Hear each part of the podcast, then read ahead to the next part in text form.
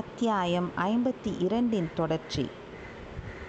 ஆனால் தந்தையிடம் சொல்ல வேண்டிய செய்தியை சொல்லுவது யார் பார்த்திபேந்திரனிடம் அந்த குடும்ப ரகசியத்தை கூறுவது இயலாத காரியம். கூறினால் அந்த பல்லவனுக்கு அது கேலியாயிருக்கும். அதன் முக்கியத்துவத்தை அவன் உணர மாட்டான். இதுகாரும் இளவரசர் செய்ய எண்ணிய காரியம் காரியம் எதிலும் தோல்வியடைந்ததில்லை. இப்போது தோல்வி ஏற்பட்டு விடுமோ இல்லை ஒரு நாளும் இல்லை. பொன்னியின் செல்வனுக்கு தீங்கு நேர்வதையோ தோல்வி ஏற்படுது ஏற்படுவதையோ சமுத்திரராஜன் பார்த்து கொண்டிருக்க மாட்டான். இருளையும் மழையையும் கிழித்து கொண்டு எல்லா திசைகளையும் பார்த்து கொண்டிருந்த இளவரசரும் அந்த பேரிடி முழக்கத்தை கேட்டார். அப்போது மின்னிய மின்னலுக்கு அவரும் கண்களை சிறிது மூடிக்கொள்ள வேண்டியதாயிற்று. கண்களை திறந்து பார்த்தபோது மின்னல் வெளிச்சமில்லாத வேறொரு வெளிச்சத்தை கண்டார். சற்று தூரத்தில் ஒரு கப்பல் விரித்த பாய்மரங்களுடன் பேயாடுவது போல் ஆடிக்கொண்டிருந்தது. அதன் பாய்மரத்தின் உச்சியில் தீப்பற்றி எரிந்தது. அந்த தீயின் வெளிச்சத்தில் இளவரசர் அதில் ஒரு மனிதன் பாய்மரத்தோடு சேர்ந்து நிற்பதை கண்டார். கடவுளே இத்தகைய அற்புதமும் நடக்கக்கூடுமா?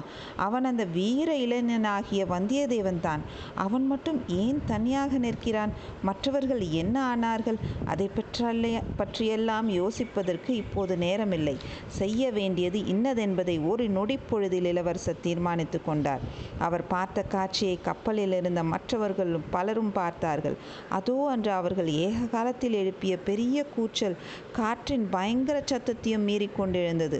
கப்பலோடு சேர்த்து கட்டியிருந்த படகண்டை போய் இளவரசர் நின்று கொண்டு அருகில் நின்ற மாலுமிகளை மாலுமிகளை பார்த்து உங்களில் யார் என்னுடன் வருவீர்கள்? என்று உரத்த குரலில் கேட்டார். அவர் செய்ய உத்தேசித்த காரியம் இன்னதென்று ஊகித்தறிந்து மாலுமிகள் திகைத்தார்கள். ஆயினும் பலர் போட்டியிட்டு முன் வந்தார்கள்.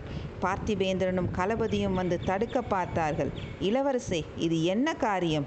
இந்த கொந்தளிக்கும் படகி கடலில் படகு எப்படி செலுத்த முடியும்? எரிகின்ற கப்பலில் உள்ளவனை எப்படி காப்பாற்ற முடியும்? ஆனாலும் முயற்சி செய்து பார்க்கலாம். தாங்கள் போக வேண்டாம். போவதற்கு எங்களில் எத்தனையோ பேர் இருக்கிறார்கள் என்றான் பார்த்திபேந்திரன். ஜாக்கிரதை. இச்சமயம் என்னை தடுக்க பார்க்கிறவர்களை நான் ஒரு நாளும் மன்னிக்க முடியாது என்று ராஜ கம்பீரமான அதிகார தோரணையில் கூறினார். அதே சமயத்தில் படகை அவிழ்த்து விட்டார். உங்களில் இரண்டு பேர் போதும். வாருங்கள் என்றார். படகு கடலில் இறங்கியது இளவரசரும் அவர் குறிப்பிட்ட இருவரும் அதில் குதித்தார்கள். மறுகணமே படகு கப்பலை விட்டு அகன்று சென்றது. அலைகளின் மேல் ஆவேச கூத்து ஆடியது. இளவரசரும் மற்ற இருவரும் துடுப்புகளை பலம் கொண்டு மட்டும் வலித்தார்கள் சிறிது சிறிதாக படகு எரிகின்ற கப்பலை அணுகியது. அத இதற்குள் தீ உச்சியிலிருந்து பாதி பாய்மரம் வரையில் இறங்கிவிட்டிருந்தது. ஆனால் வந்தியத்தேவனோ அங்கே நின்று கொண்டிருந்தான். அவன் தீயின் வெளிச்சத்தில் கப்பலை பார்த்தான். கப்பலில் இருந்து இறக்கப்பட்டு வந்த படகையும் பார்த்தான். அந்த விஷயத்தில் தன்னை மறந்திருந்தான். தான் ஏதேனும் செய்ய வேண்டும் என்று அவனுக்கு தோன்றவில்லை. குதி கடலில் குதி என்று கத்தினார் இளவரசர் அவன் காதில் அது விழவில்லை. செயலற்று பதுமையைப் போல் நின்று கொண்டிருந்தான். ஆயிற்று. இன்னும் சிறிது நேரம் தாமதித்தால் கப்பல் அடித்தளத்திற்கு நெருப்பு வந்துவிடும். கப்பல் முழுகிவிடும். அப்புறம் அவனை காப்பாற்றுவது இயலாத காரியமாகிவிடும். என்ன செய்ய வேண்டும் என்பதை மறுபடியும் இளவரசர் ஒரு நொடியில் முடிவு செய்தார். இத்தகைய சந்தர்ப்பங்களுக்கென்றே அந்த அபாயப் படகில் சேர்த்து கட்டியிருந்த நீல கயிற்றின் இன்னொரு நுனியை தமது இடுப்பில் சுற்றி இறுக்கி கட்டிக்கொண்டார் மாலுமிகள் இருவருக்கும் எச்சரிக்கை செய்துவிட்டு கடலில் குதித்தார். இத்தனை நேரம் படகுடன் விளையாடிய அலைகள் இப்போது இளவரசருடன் விளையாடின. ஒரு கணம் அவரை வானத்துக்கு உயர்த்தின மறுகணம் பாதாளத்தில் தள்ளின. எனினும் இளவரசர் திசையும் குறியும் தவறாமல் எரிகின்ற கப்பலை நோக்கி வேகமாக போய்க் கொண்டிருந்தார். ஒரு பெரிய மிகப்பெரிய அலை வந்தது. இளவரசர் மேலே அது விழுந்திருந்தால் அவரை அமுக்கி கடலின் அடியில் கொண்டு போயிருக்கக்கூடும் ஆனால் அது நல்ல அலை. இளவரசருக்கு ஏவல் செய்ய வந்தது. அவரை தன் உச்சியில் வைத்து தூக்கி கொண்டு போய் எரிகின்ற கப்பலின் மேல் தளத்தில் எரிந்தது. ஏற்கனவே கட்டு அவிழ்த்து கொண்டிருந்த வந்தியத்தேவன் இளவரசரை பார்த்ததும் ஆ என்று அலறி அவரை எடுப்பதற்காக தாவி குதி குனிந்தான். இளவரசர் அவனுடைய கழுத்தை அப்படியே இறுக்கி கட்டி கொண்டார். அவன் காதுக்குள் என்னை பிடித்து கொண்டு வா விட்டுவிடாதே என்றார். சொல்லி முடிந்த தட்சணமே இருவரும் மறுபடியும் கடலில் மிதந்து அலைகளினால் மொத்துண்டார்கள். மாலுமிகள் துடுப்பு தள்ளுவதை நிறுத்தி கயிற்றை பிடித்து இழுக்கலானார்கள். இளவரசரும் அவரை உடும்பு பிடியாக பிடித்து கொண்டிருந்த வந்தியத்தேவனும் படகை அணுகினார்கள். படகை பிடித்து அதில் ஏறுவது எளிய காரியமில்லை. அலைகளுடன் போராடி கொண்டு வந்தியத்தேவனையும் தாங்கிக் கொண்டு படகில் ஏறுவதற்கு முயன்ற ஒவ்வொரு கணமும் ஒரு யுகமாக இருந்தது. இதோ படகு கைக்கு அகப்படுவது போல் இருக்கும். அடுத்த கணம் எட்டாத தூரத்தில் போய்விடும். கடைசியாக அதற்கும் ஒரு பெரிய அலை உதவி செய்தது. படகின் அருகில் உயரமாக எழுந்த அந்த பேரலையோடு அவர்களும் எழுந்தார்கள். மாலுமிகளின் உதவியுடன் படகில் குதித்தார்கள். துடுப்பை வலியுங்கள். வேகம் வேகமாய் வலியுங்கள் என்றார் இளவரசர். ஏனெனில் எரிகின்ற கப்பல் கடலில் முழுகும் நேரம் நெருங்கிக் கொண்டிருந்தது. அப்படி முழுகும் போது ஏற்படும் கொந்தளிப்பில் படகு கவிழ்ந்தாலும் கவிழ்ந்துவிடும். அது மட்டுமன்று கப்பல் முழுகி தீ அணைந்து விட்டால் பிறகு மற்றொரு கப்பலை அவர்கள் பிடிப்பது அசாத்தியமாகிவிடலாம். ஆஹா அதோ கப்பல் முழுகத் தொடங்கிவிட்டது. கொழுந்துவிட்டு எரிந்த பாய்மரங்களுடனே அது கடலில் முழுகிய காட்சித்தான். என்ன பயங்கர சௌந்தரியமாயிருந்தது. அதை அவர்களால் அதிக நேரம் அனுபவிக்க முடியவில்லை. இளவரசர் எதிர்பார்த்தது போலவே கடலில் ஒரு பெரிய கொந்தளிப்பு. வானலாவி மேலெழுந்த அலைகள். படகு என்னமோ அலைகளை சமாளித்து கொண்டது. ஆனால் எரிந்த கப்பல் மூழ்கியதும் சுற்றிலும் சூழ்ந்த இருளில் மற்றொரு கப்பல் இருந்த இடமே தெரியாமல் போயிற்று. திக்கு திசை ஒன்றுமே தெரியவில்லை. படகும் கப்பலும் ஒன்றையொன்று நெருங்கிக் கொண்டிருக்கின்றனவோ அகன்று போய் கொண்டிருக்கின்றனவோ அதை தெரிந்து கொள்ளவும் வழியில்லை. இரண்டிலும் அபாயம் உண்டு. இருட்டில் கப்பல் இருக்குமிடம். தெரியாமல் அதை நெருங்கிச் சென்று முட்டிக்கொண்டால் படகு துகள் துகளாகும். விலகி போய்விட்டால் கேட்பானேன் நடுக்கடலில் காரிருளில் அந்த சின்னஞ்சிறு படகினால் என்ன செய்ய முடியும்? சமுத்திரராஜனே உன் காதலி பொன்னி நதி தந்த அருமை செல்வனை நீ தான் காப்பாற்ற வேண்டும். வாயு பகவானுடைய லீலைகள் வெகு வெகு அதிசயமானவை. அந்த பெரும் சுழிக்காற்று எவ்வளவு அவசரமாக வந்ததோ அவ்வளவு அவசரமாகவே போய்விட்டது. போகும் வழியிலெல்லாம் கடலை படாத பாடுபடுத்திவிட்டு போய்விட்டது. சுழிக்காற்று போய்விட்டது சரிதான். ஆனால் அதனால் கடலில் ஏற்பட்ட கொந்தளிப்பு லேசில் அடங்கிவிடாது. ஒரு இரவும் ஒரு பகலும் நீடித்திருந்தாலும் இருக்கும். அந்த கொந்தளிப்பில் வெகு வேகம் நெடுந்தூரம் பிரயாணம் செய்யும் கோடிக்கரையின் விஸ்தாரமான மணற்பிரதேசத்தை எல்லாம் கடல் ஏறி மூடிவிடும். நாகப்பட்டினத்தின் கடற்கரை மீது பேரலைகள் மோதி இடித்து தாக்க பார்க்கும். இன்னும் அக்கொந்தளிப்பு காங்கேசன்துறை திரிகோணமலை வரையில் பரவும். மாந்தோட்டத்தையும் ராமேஸ்வரத்தையும் கூட ஒரு கை பார்த்துவிடும். இளவரசர் முதலியோர் ஏறி இருந்த படகு அலைகளால் மொத்துண்டு மிதந்து கொண்டே இருந்தது. சிறிது நேரத்துக்கெல்லாம் துடிப்பு வலிப்பதையும் நிறுத்திவிட்டார்கள். திக்கும் திசையும் தெரியாத போது கப்பல் எங்கே இருக்கிறதென்றும் தெரியாத போது துடுப்பு வலித்து ஆவது என்ன காற்று ஓய்ந்து விட்டது மழை ஓய்ந்து விட்டது இடியும் மின்னலும் நின்று விட்டன. ஆனால் அலைகளின் ஆங்காரம் மட்டும் சிறிதளவும் குன்றவில்லை. படகு அந்த அலைகளின் தத்தளித்து கொண்டே இருந்தது. சற்றும் எதிர்பாராத ஒரு அபாயம் அதை நெருங்கி நெருங்கி வந்து கொண்டிருந்தது. இதோ வந்துவிட்டது எரிந்த கப்பல் முழுகிற்றல்லவா? அப்போது முழுதும் எரியாத ஒரு பாய்மரம் அதிலிருந்து பிரிந்தது. கடலில் அது மிதந்து மிதந்து படகுக்கு அருகில் வந்தது. இருட்டின் காரணமாக வெகு சமீபத்தில் வரும் வரையில் அதை ஒருவரும் பார்க்கவில்லை. பார்த்த உடனே துடுப்பு வலியுங்கள் துடுப்பு வலியுங்கள் என்று இளவரசர் கூவினார். அவர் கூவி வாய் மூடுவதற்குள் அந்த பாய்மரம் படகின் அடிப்பகுதியில் இடித்தது. இடித்த வேகத்தில் படகு படார் என்று பிளந்தது. முதலில் இரண்டு பகுதிகளாக பிரிந்தது. அத்தியாயம் ஐம்பத்தி இரண்டின் தொடர்ச்சி. முதலில் இரண்டு பகுதிகளாக பிரிந்தது. பிறகு சிறிய சிறிய பலகை துண்டுகளாக பிளந்து சிதறியது. நண்பா பயப்படாதே. இந்த படகை காட்டிலும் அந்த பாய்மரம் பத்திரமானது. தாவி அதை பற்றிக்கொள் என்றார் இளவரசர். அத்தியாயம் ஐம்பத்தி மூன்று அபயகீதம். இளவரசர் அருள்மொழிவர்மர் பார்த்திபேந்திரனுடைய கப்பலுக்கு போய் சேரும் வரையில் தொண்டைமான் நதியின் முகத்துவாரத்தில் நின்றவர்கள் பார்த்து கொண்டிருந்தார்கள். கப்பலில் இளவரசர் ஏறிக்கொண்ட உடனே அவரை ஏற்றிச் சென்ற படகு திரும்பியது. சேனாதிபதி பூதி விக்ரமகேசரி குதூகலம் அடைந்திருந்தார் என்று அவருடைய முகக்குறி காட்டியது. ஆண்டவன் நம் கட்சியில் இருக்கிறார். சந்தேகமில்லை. இளவரசரின் திருமேனியில் உள்ள சங்கு சக்கர சின்னங்கள் பழுதாக போய்விடுமா? பார்த்திபேந்திரன் அவரை பத்திரமாக காஞ்சி கொண்டு போய் சேர்த்து விடுவான். நாமும் நம் படைகளுடன் தஞ்சையை நோக்கி புறப்பட வேண்டியது தான் என்று தமக்கு தாமே சொல்கிறவர் போல் கொடும்பாலூர் வேளார் உரத்து சொல்லிக்கொண்டிரு சொல்லிக்கொண்டார். கொண்டார் உடனே பக்கத்தில் நின்ற ஆழ்வார்க்கடியானை பார்த்தார். வைஷ்ணவனே நீ இங்கு நிற்கிறாயா?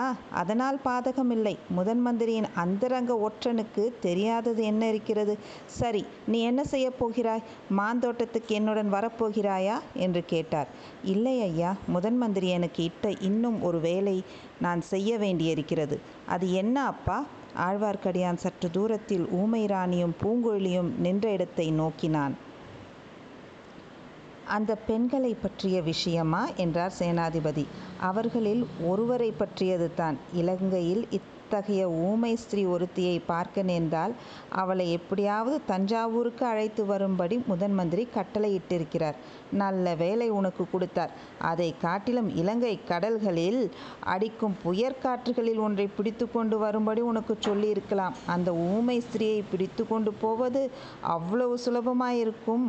அவள் யாரோ தெரியவில்லை. நம் இளவரசரிடம் மிக்க அபிமானம் வைத்திருக்கிறாள். உனக்கு ஏதாவது அவளை பற்றி தெரியுமா? அவள் ஊமை என்பதும் பிறவி செவிடு என்பதும் தெரியும். அவளை அழைத்துச் செல்வதை காட்டிலும் புயற்காற்றை கூண்டில் அடைத்து கொண்டு போவது சுலபம் என்றும் தெரியும்.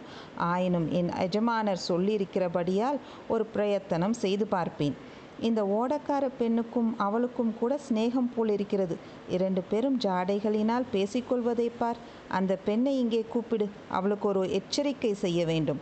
ஆழ்வார்க்கடியான் அந்த பெண்களின் அருகில் சென்று பூங்குழலியிடம் சேனாதிபதி அழைப்பதை கூறினான். பூங்குழலி ஊமை ராணியை விட்டு பிரிந்து சேனாதிபதியை அணுகினாள். இதோ பார்ப்பெண்ணே நீ வெகு புத்திசாலி. நல்ல சமயத்தில் வந்து முக்கியமான செய்தி சொன்னாய். சோழகுலத்துக்கு பெரிய உதவி செய்தாய். இதை நான் என்றும் மறக்க மாட்டேன். தக்க சமயத்தில் தகுந்த பரிசில் கொடுப்பேன் என்றார். பூங்குழலி வந்தனம் ஐயா எனக்கு பரிசில் எதுவும் தேவையில்லை என்று பணிவுடன் சொன்னாள். தேவையில்லை என்றால் யார் விடுகிறார்கள்? இந்த குழப்பமெல்லாம் கொஞ்சம் அடங்கட்டும். பிறகு பிறகு சோழ நாட்டு சைன்யத்தில் வீராதி வீரனாக பார்த்து உனக்கு திருமணம் செய்து வைக்கிறேன். உனக்கு வாய்க்கின்ற கணவன் அற்ப சொற்பமானவனாயிருந்தால் போதாது. பீமசேனனாக இருக்க வேண்டும். இல்லாவிட்டால் அவனை கண்ணில் விரலை கொடுத்து ஆட்டி வைத்து விட மாட்டாயா என்று சேனாதிபதி கூறி புன்னகை புரிந்தார். பூங்குழலி தரையை பார்த்தபடி நின்றாள். அவள் உள்ளத்தில் கோபம் பொங்கியது. ஆனால் அதை அச்சமயம் காட்டிக்கொள்ள விரும்பவில்லை. இந்த முரட்டு கிழவரிடம் சண்டை பிடிப்பதில் பயன் என்ன? கோபத்தை அடக்கி கொள்ள முயன்றாள். ஆனால் ஒரு விஷயத்தை மட்டும் ஞாபகம் வைத்துக்கொள். இளவரசருக்கு ஏதோ உதவி செய்துவிட்டபடியால் அவர் பேரில் பாத்தியதை கொண்டாடலாம் என்று எண்ணாதே. கடலில் வலை போட்டு மீன் பிடிப்பதோடு நிறுத்திக்கொள். இளவரசரை வலை போட்டு பிடிக்கலாம் என்று ஆசைப்படாதே. ஜாக்கிரதை பெண்ணே இனி அவர் அருகில் நெருங்கிலாலும் உனக்கு ஆபத்து வரும் என்றார் சேனாதிபதி. அவருடைய குரல் அப்போது மிக கடுமையாக இருந்தது. அவருடைய ஒவ்வொரு வார்த்தையும் காய்ச்சிய ஈய துளியை விடுவது போல் பூங்குழலியின் காதில் விழுந்தது. அந்த கிழவனாருக்கு பதில் பதிலுக்கு பதில் காரசாரமான வார்த்தைகளை சொல்ல வேண்டும் என்று பூங்குழலி விரும்பினார் ஆனால் பேச இயலவில்லை. தொண்டையை அடைத்தது. காதில் விழுந்த காய்ச்சிய ஈயத் துளிகள் கண் வழியாக வெளிவந்தன போல் வெப்பமான கண்ணீர் துளிகள் தோன்றி கண்களை எரியச் செய்தன. குனிந்த தலை நிமிராமல் பூங்குழலி திரும்பினாள். கடற்கரைக்கு எதிர்ப்பக்கம் நோக்கி நடந்தாள். நடை மெதுவாக ஆரம்பமாயிற்று. வர வர வேகம் அதிகரித்தது. ஊமை ராணி இருந்த திசை ஒரு கணம் கடைக்கண்ணால் பார்த்தாள். அவள் அருகில் ஆழ்வார்க்கடியான் நின்று ஏதோ அவளிடம் தெரிவிக்க முயன்று கொண்டிருப்பதைக் கண்டாள். மனிதர்கள் உள்ள இடத்திலேயே தான் இருக்கக்கூடாது என்ற எண்ணம் அவளுக்கு தோன்றியது. மனித குரலையே கேட்க பிடிக்கவில்லை. ஆ மனிதர்கள் எத்தனை கொடூரமானவர்கள்? எதற்காக இவ்வளவு குரூரமான சொற்களை பேசுகிறார்கள்? எல்லாரும் ஊமைகளாகவே இருந்துவிட்டால் எவ்வளவு நன்றாயிருக்கும். சிறிது தூரம் காட்டில் புகுந்து சென்ற பிறகு தொண்டைமான் ஆற்றின் கரையை அடைந்தாள். அந்த கரையோடு உள்ள நாட்டை நோக்கி நடந்தாள். அவளுடைய படகை விட்டிருந்த இடத்தை குறிவைத்து நடந்தாள். ஆம் சீக்கிரம் அந்த படகை போய் சேர வேண்டும். படகில் ஏறிக்கொள்ள வேண்டும். தன்னந்தனியாக கடலில் செல்ல வேண்டும். மனிதர்களுடைய குரல் காதில் விழ முடியாத நடுக்கடலுக்கே போய் போய்விட வேண்டும். துடுப்பை சும்மா வைத்து விட வேண்டும். அலைகளிலே மொத்துண்டு தானும் அதில் அலைகளில் மொத்துண்டு படகு மிதந்து மிதந்து போக வேண்டும். தானும் அதில் போய்க் கொண்டிருக்க வேண்டும். எல்லையில்லாத கடலில் முடிவில்லாமல் போய்க் கொண்டிருக்க வேண்டும். அப்போது தான் அலைப்பட்ட தன் உள்ளம் அமைதி பெறும் சேனாதிபதியின் வார்த்தைகளால் வார்த்தைகளினால் நொந்த உள்ளத்தின் வேதனை தீரும். ஆத்திரம் தணிந்து ஆறுதல் உண்டாகும். அந்த பொல்லாத கிழவன் என்ன சொன்னான்? வலை போட்டு கடலில் மீன் பிடிப்பதோடு நிறுத்திக்கோள் இளவரசருக்கு வலை போடாதே என்றான். நானா இளவரசருக்கு வலை போடுகிறேன்? சீச்சி அந்த கிழவனின் புத்தி போன போக்கை பார். ஆம் தரையில் வாழும் மனிதர்களை காட்டிலும் கடலில் வாழும் மீன்கள் எவ்வளவோ நல்ல ஜந்துக்கள். அவை இப்படியெல்லாம் கொடூரமாக பேசுவதில்லை. கடலில் நீந்தியும் மிதந்தும் எவ்வளவு ஆனந்தமாக காலங்கழிக்கின்றன அவற்றுக்கு கவலை ஏது? துயரம் ஏது? ஆஹா நான் கடலில் வாழும் மீனாக பிறந்திருக்க கூடாதா? அப்படி பிறந்திருந்தால் இந்த உலகத்தின் துயரங்கள் துவேஷங்கள் ஆசபாசங்கள் கோபதாபங்கள் இவற்றில் அகப்பட்டு கொள்ளாமல் சதா சர்வ காலமும் ஆழ்கடலில் நீந்தி நீந்தி போய் கொண்டிருக்கலாம் அல்லவா? அப்போது தன்னையும் இளவரசரையும் பிரிப்பதற்கோ வஞ்சகம் செய்வதற்கோ விஷமமாக பேசுவதற்கோ யாரும் இருக்க மாட்டார்கள் அல்லவா? இல்லை இல்லை அதுவும் நிச்சயமில்லை. அங்கேயும் இந்த பொல்லாத மனிதர்கள் வந்து வலை போட்டு பிடித்து கொண்டு போக பார்ப்பார்கள். இரண்டு மீன்களில் ஒன்றை மட்டும் கொண்டு போனாலும் போவார்கள். பாதகர்கள். பூங்குழலியின் மனதில் பொங்கிய ஆத்திரம் அவளுடைய கால்களுக்கு அளவில்லாத விரைவை கொடுத்தது. சூரியன் உச்சி வானுக்கு வந்து சமயம் அவள் படகை விட்டிருந்த இடத்தை அடைந்து விட்டாள். நல்ல வேலை படகு விட்டிருந்த இடத்தில் கட்டி போட்டபடியே இருந்தது. அவளுடைய ஆறுயிர் தோழி அந்த படகுத்தான். அவளுடைய அடைக்கல ஸ்தானம் அந்த படகுத்தான். துன்பமும் துரோகமும் சூழ்ந்த இந்த பொல்லாத உலகத்தில் தனக்கு அமைதியும் ஆனந்தமும் அளிப்பது அந்த சா நகலத்து படகுத்தான். அதை யாரும் அடித்து கொண்டு போகாமல் விட்டு வைத்தது பெரிய காரியம். இனி எது எப்படியாவது போகட்டும். இளவரசரை அந்த கிழச்சேனாதிபதி காவல் புரியட்டும்.